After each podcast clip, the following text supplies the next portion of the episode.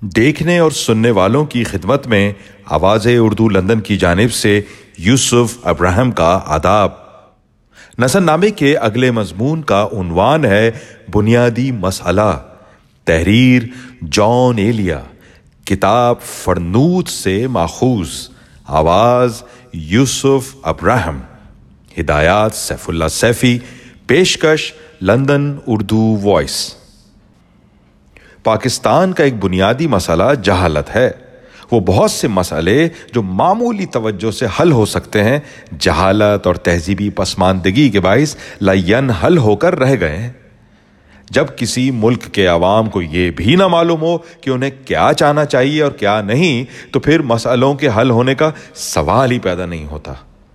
ہمارے دیہات میں آج بھی ایسے لوگوں کی کمی نہیں جو لکھنے پڑھنے کو گناہ سمجھتے ہیں۔ دوسری طرف شہروں میں رہنے والے وہ عوام ہیں جنہیں قدم قدم پر علم کی حقارت اور دولت کی عظمت کا احساس دلایا جاتا ہے، جو اہل علم کی معاشی اور سماجی ناکامیوں اور جاہل ارباب دولت کی اقبال مندیوں کا روزانہ مشاہدہ کرتے ہیں۔ اس طرح علم کی عظمت روز بروز کم ہوتی چلی جا رہی ہے اور زندگی کی اعلی اقدار کو سخت نقصان پہنچ رہا ہے۔ اس صورتحال کی ذمہ داری ہمارے معاشرے کی ساخت پر عائد ہوتی ہے۔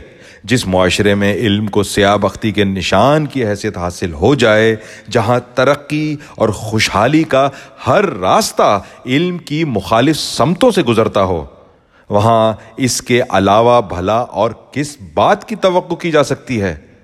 بات وہی ہے کہ ہم نے ابھی تک آزاد قوموں کی طرح زندگی بسر کرنا نہیں سیکھا۔ چاہے جائے کہ ایک آزاد قوم کی حیثیت سے کسی بہتر نظام حیات اور سماجی نظریوں کا انتخاب کہ یہ منزل تو اس وقت آتی ہے جب قوم کو آزادی کی حقیقی معنویت کا پوری طرح ادراک حاصل ہو چکا ہو۔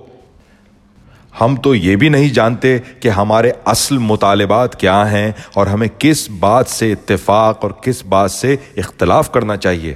مثال کے طور پر آئلی قوانین ہی کو لے لیجیے۔ حکومت نے یہ قوانین عوام ہی کے فائدے کے لیے بنائے تھے۔ ان کی افادیت خالص سماجی افادیت تھی۔ اس کا کوئی سیاسی پہلو نہیں تھا۔ کیا ہمیں ان کی مخالفت کرنا چاہیے تھی؟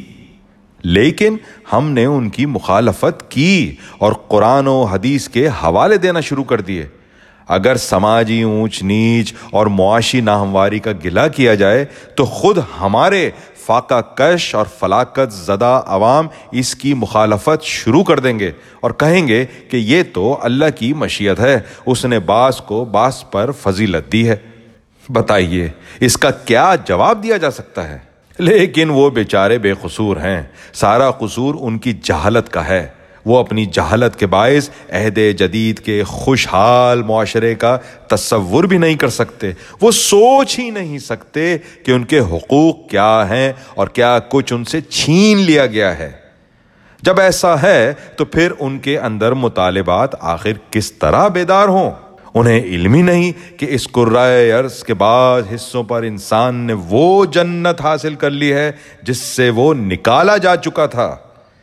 یہاں تو جہالت کا یہ حال ہے کہ اگر کوئی صاحب ریش بزرگ یہ نعرہ لگا دیں کہ انسان فانی ہے اور کوئی فانی مخلوق خلا کی بلندیوں تک نہیں پہنچ سکتی، امریکہ اور روس نے تسخیر خلا کا قصہ مشہور کر کے ہمیں بے وقوف بنایا ہے، تو ہمارے عوام کی اکثریت یہ ارشاد سن کر تعظیم و عقیدت سے سر نگو ہو جائے گی۔ صنعتی اور سائنسی ترقیوں کی دشمنی اور بدخواہی ہماری رگوں میں خون کی طرح دوڑتی ہے۔ جدید عہد کے اعلیٰ سماجی اور سیاسی تصورات کے ساتھ ہمارا برتاؤ منافقانہ ہے۔ ہمارا بس نہیں چلتا، ورنہ ہم انسانیت کو پھر اس تاریخ عہد میں پہنچا دیں جہاں نیزا بردار، وحشی ایک دوسرے پر حملہ آور رہا کرتے تھے۔ ہمارا روشن خیال اور جدیدیت پسند طبقہ ان افراد سے عبارت ہے جو قدامت پرستی اور رجت پسندی کی تائید میں دلیلیں فراہم کرنے کا کاروبار کرتے ہیں۔ اس کاروبار کو ریسرچ سے تعبیر کیا جاتا ہے اور ریسرچ کے شاندار نتائج کو سامنے رکھ کر قومی تہذیب اور ثقافت کے احیاء کی تدبیریں سوچی جاتی ہیں۔ لیکن ایسی تدبیریں سوچنے کی اجازت وہی معاشرہ دے سکتا ہے جو مادی اور ذہنی طور پر حیوانی سطح پر زندگی بسر کر رہا ہو۔ انشا اگست انیس سو اکسٹھ۔